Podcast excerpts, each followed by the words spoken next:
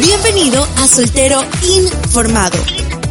El podcast donde puedes cuestionar lo que no te atreves a preguntar.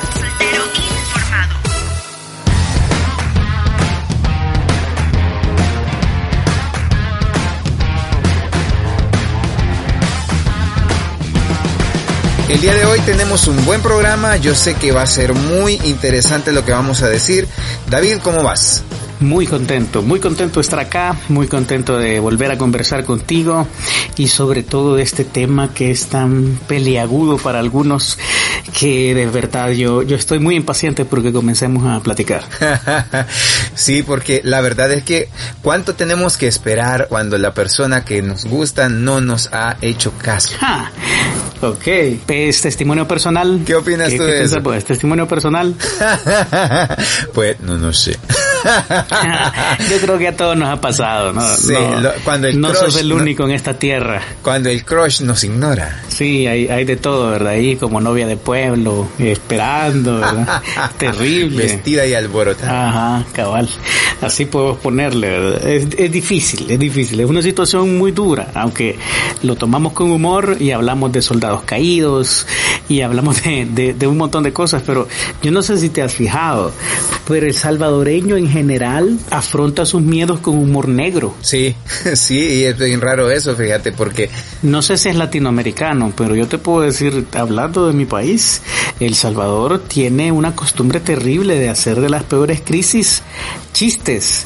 Y, y como tú sabes, en, en, todo este ambiente en el que nos hemos movido las últimas semanas, ciertamente ha habido muchos chistes, algunos pasados, a, hablando de humor negro, definitivamente. Ah, sí, pero digamos que todo lo queremos agarrar con humor. Lo único malo que siento yo, que cada vez que tratamos de hacerlo de esa forma, a veces no sabemos distinguir cuando estamos hablando en serio, cuando de veras es una broma. Esto de, de quedarse esperando, de, de haber seleccionado en tu mente, por ahí vamos quizás primero, ¿es algo mental el enamorarse de alguien o es algo puramente emocional? Creo que, que debemos comenzar por ahí. ¿Qué piensas tú? Pues fíjate que lo que sucede que es bien complicado porque el venir y enamorarte de alguien, ilusionarte con alguna persona, es algo que tú te permites porque cuando estás teniendo ese sentimiento, por ahí alguien dice, ese sentimiento que siento que jamás había sentido, te hace actuar de una manera muy diferente y te hace pensar también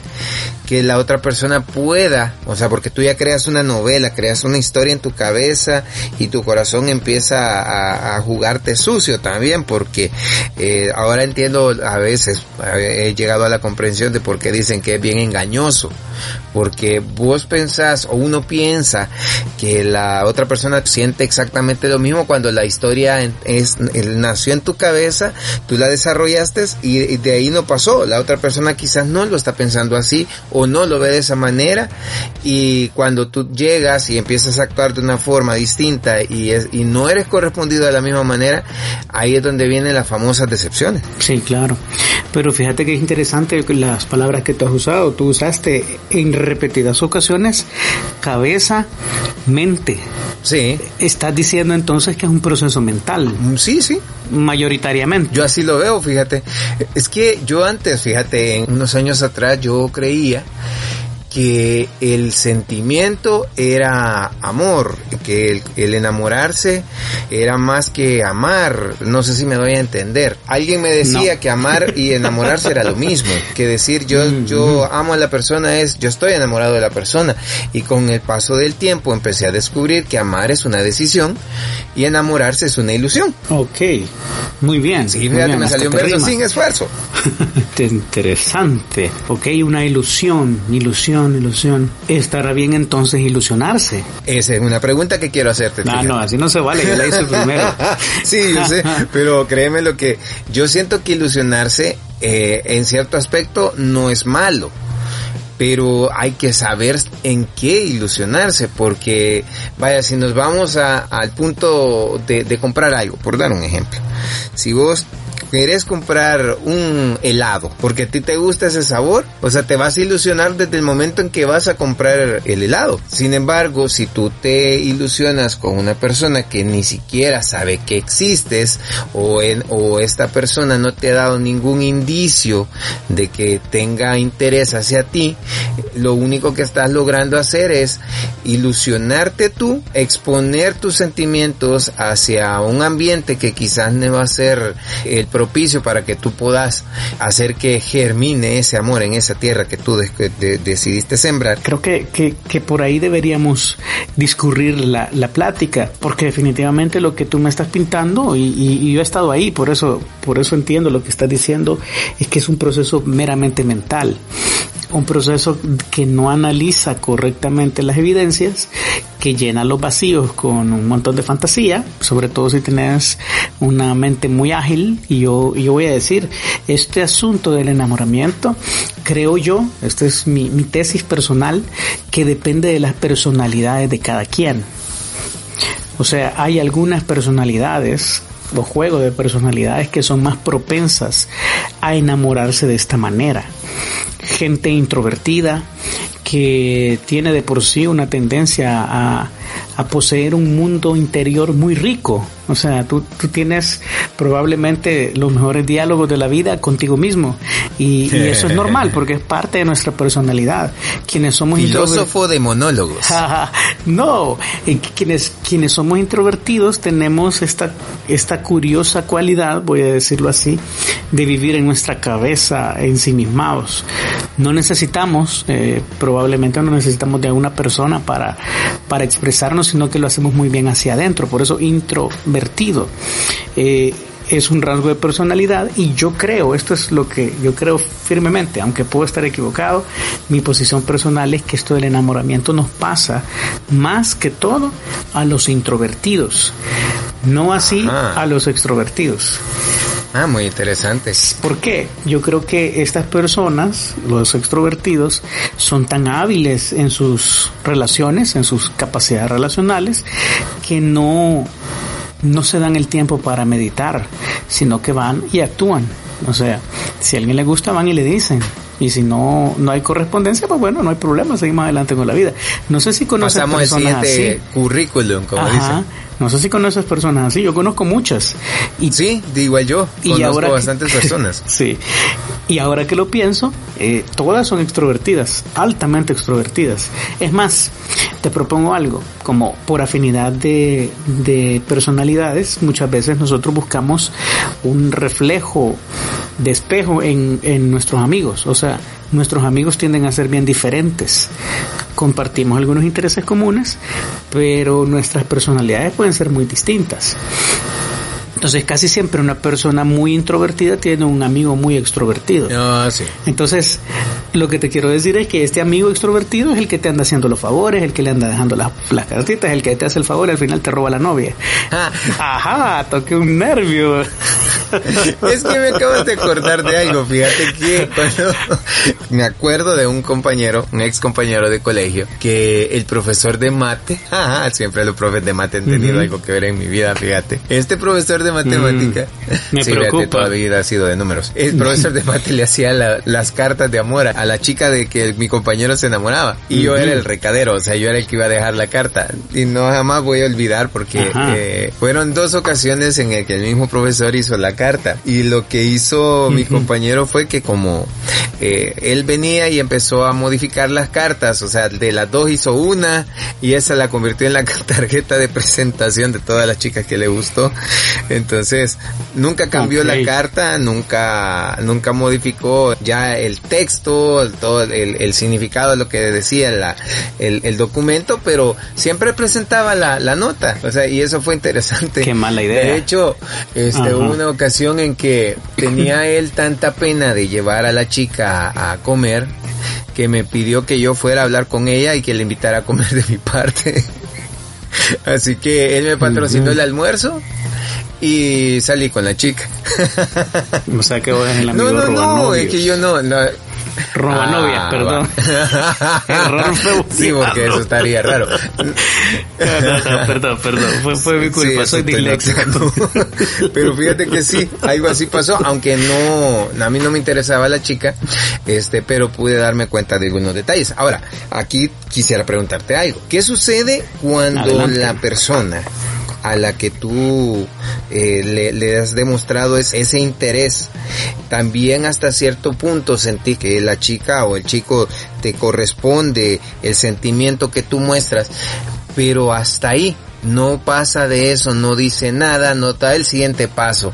¿Qué tanto hay que esperar? Ok, estamos diciendo que tenemos la sospecha real, no infundada, no imaginaria, que estamos siendo correspondidos. Ajá. Depende, quizás aquí voy a, ahondar un poco más en, las razones del por qué. Fíjate que como te dije, esto del enamoramiento y de las fases que uno atraviesa, creo que es una cuestión de personalidad. Creo que como es una cuestión de personalidad y realmente creo en el, en el diseño bíblico, como hemos hablado, de contrapartes. Una persona que se parece demasiado a nosotros en muchos sentidos no es un buen match y por lo tanto lo que tú me estás describiendo en ese caso es la reunión de dos personas tímidas. Pero ¿y si son dos extrovertidos? Ok, si son dos extrovertidos otra vez, aplica el mismo principio. Yo no quiero ser universalista aquí.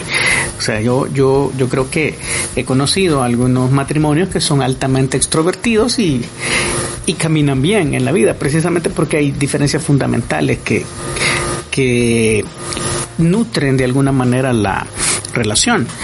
Pero, pero eh, he visto casi siempre que en los buenos matrimonios, los que son equipo, los que entienden este principio, eh, tienes a alguien que es muy tímido o callado, introvertido, y tienes a un extrovertido. Así se complementan no, no quiero solamente fijarme en esas, eh, en esas cualidades, pero es una buena, es un buen indicador, voy a decir así. Si la persona que estás pensando o estás prospectando para que sea tu pareja se parece demasiado a ti, eh, lo que vas a hacer es básicamente tener una, una relación contigo mismo y eso es en un sentido narcisismo. Además es peligroso, es peligroso porque normalmente las personalidades se parecen, las luchas se parecen, también en, en los juegos de personalidades, tienen los mismos problemas con los mismos pecados, si tú quieres llamarlo así, y entonces no se pueden ayudar, por lo menos no se pueden ayudar efectivamente. Te recuerdo que un matrimonio o una relación seria y formal es más que darnos besitos y, caminar de la mano y, e ir al cine, ¿sí? Pero, pero la verdad es que cuando lo revisamos y, lo vemos a la luz de, de lo que la escritura nos enseña, nuestra pareja debe ser nuestra contraparte.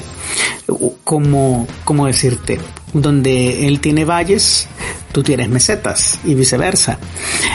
Así hacemos sinergia, así hacemos equipo. Entonces cuando quizás una de las primeras indicaciones que no vale la pena esperar es que se parecen demasiado.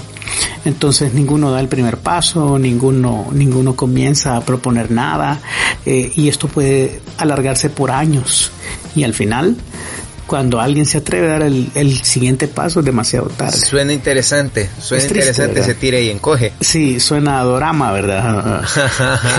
a novela coreana. novela coreana. sí, pero, pero sinceramente es, es algo malo. Quizás vamos a ir poniendo algunos puntos de descarte. No vale la pena esperar si te parece demasiado a la persona que estás prospectando, porque probablemente no hagas un buen equipo con ella. Ah, ok. Y probablemente nadie del primer paso. Demos de vuelta. Si ambos fueran extrovertidos, lo que tienes es que no habría ningún tipo de misterio y nadie estaría esperando. ya hubieran hablado. O sea, ni siquiera es necesario a este podcast. Ya, ya hablaron, ya se pusieron de acuerdo, ya, ya tienen una relación. Algo que yo he visto en los extrovertidos es que tienden a competir.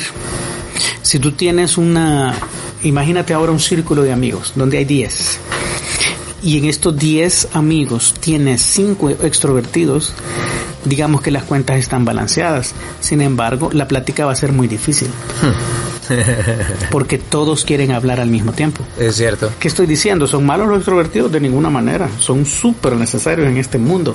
Lo que te quiero decir es que esta, esta fluidez y estas habilidades relacionales que tienen ambos, pues están, estamos hablando de, un, de una relación de dos extrovertidos, puede hacer en algún momento que que su carisma, que su encanto los mete en problemas. Ambos se metan en problemas. Ambos luchen con que son personas demasiado atractivas para otros y los celos y bueno, tantas cosas que pueden pasar ahí pueden terminar destruyendo una relación. Ah, interesante. Sabes, a mí se me vino a la cabeza una, una pregunta y es el hecho de que cuando tú te ilusionas con una persona y realmente creas una historia, una love story en la cabeza, pero cuando te das cuenta que es completamente diferente a lo que tú habías proyectado, quiere decir que estabas enamorado de la ilusión, estabas enamorado del amor o en realmente tú te estabas tratando de engañar. ¿Qué opinas tú? Las tres cosas. o sea, estabas ilusionándote, estabas enamorado del amor y te estabas engañando, porque no es la persona real. otra vez, cuando uno trata de conocer a alguien con otras intenciones, tienes que estar seguro que está llegando a la persona real. Esto es normal en los seres humanos, todos los seres humanos. Casi siempre usamos algunas máscaras para protegernos. ¿sí?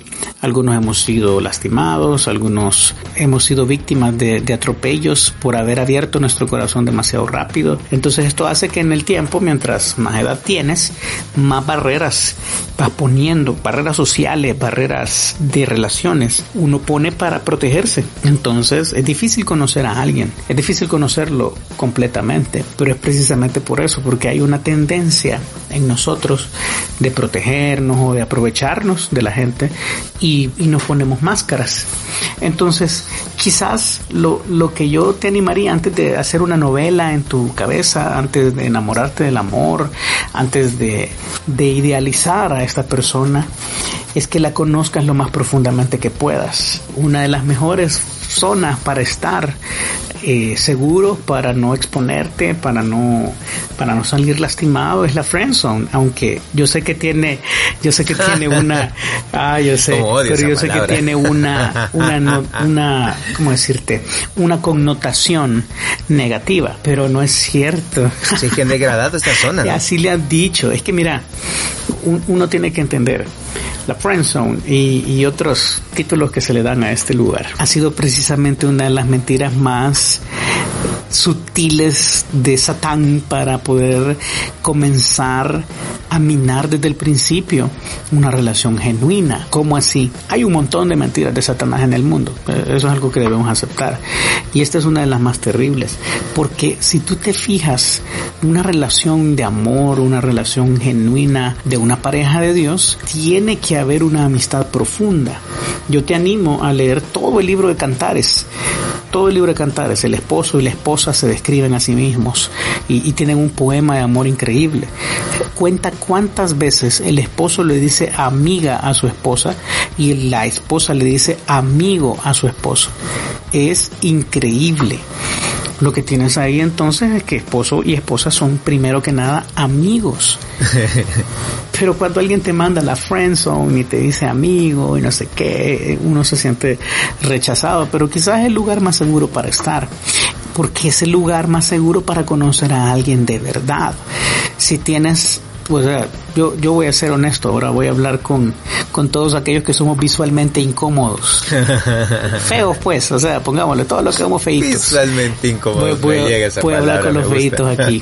si la persona que tú, de la que tú estás enamorada o enamorado es una persona bien parecida, bueno, aquellos de revista, ¿verdad? Y, y que crees que esperar por ella realmente es inútil porque es imposible, está fuera de tu liga o fuera de tu alcance yo no me preocuparía tanto. Número uno, porque si esta persona solamente está preocupada por el exterior y no está interesada por quién eres por dentro, entonces no vale la pena. Mejor ni te preocupes. O sea, lo que tienes ahí es un cascarón vacío. Bonito, bien pintado, pero vacío. O, o una persona que solo se preocupa por los exteriores. Y noticia, los exteriores de todas las personas en este planeta se van a desgastar un día, se van a ir cayendo, Entonces, cuando eso suceda, ¿qué es lo que te va a quedar? Pues lo que estaba dentro, ¿verdad? Eh, es como comprar una computadora solamente por la carcasa. Qué cosa más torpe, ¿verdad? Qué desperdicio de dinero. Ah, mira, pero es que tiene lucecitas y los botones son bien bonitos y está plateadito y por dentro lo que tienes es una Pentium 2. Te timaron, o sea, te timaron completamente. Y a veces nosotros mismos nos timamos porque andamos viendo las carcasas más bonitas, pero nos preocupamos por ver qué hay adentro, qué hay realmente adentro de esta persona. Si, si yo voy a, a ser honesto contigo, métete en este proceso de ser su amigo completamente su amigo, sin ningún tipo de interés. Y aunque quizás él te guste o ella te guste, no se lo hagas ver desde un principio. Solo acércate, acércate a él, acércate a ella, a su familia, conócela realmente. Y yo te prometo una cosa, si tú haces ese esfuerzo primero, muy probablemente nunca te vas a ilusionar con la persona equivocada, porque te ha dado el tiempo de conocerla realmente o de conocerlo realmente de ver si está usando una máscara, de ver qué tan sincero es, de ver qué tan buena persona es.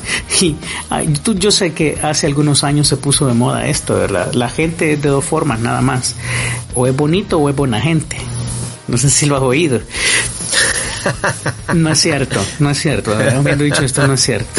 Eh, pero pero eh, tienes que darte cuenta si solo es bonito o si es buena gente. Y, así realmente vas a tener una idea. ¿Y de dónde se, se obtiene esto? Solo de la friendzone. O sea, solamente siendo su amigo genuino o su amiga genuina, él te va a poder abrir su corazón y vas a saber qué hay ahí adentro. Es muy difícil conocer a alguien ya cuando hay un interés, voy a decirlo así, un interés más allá de la amistad.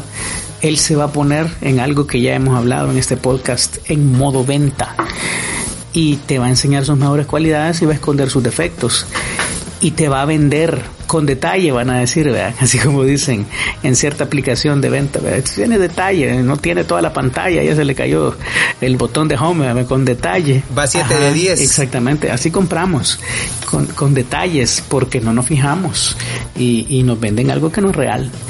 Entonces, la única manera de probar la personalidad genuina, el corazón genuino de una persona, es siendo un amigo de verdad primero. Entonces yo quizás te dejo ahí eh, esta inquietud. Quizás no es malo que esta persona todavía no te haya hecho caso, porque entonces quiere decir que lo que tienes ahí es una oportunidad increíble de acercarte a él o a ella como amigo y ver si realmente vale la pena esperar. Quien no sabe ver tus cualidades, quien no sabe ver eh, tus tus buenas intenciones, porque casi siempre cuando uno tiene cuando uno está interesado en alguien no es para hacerlo sufrir, no es para, para jugar con él. Cuando alguien espera a alguien, eh, normalmente es porque tienen buenas, buenas expectativas de lo que podría ser una relación juntos. Esa es la verdad. Casi siempre la persona escoge mal precisamente porque no tiene los criterios correctos.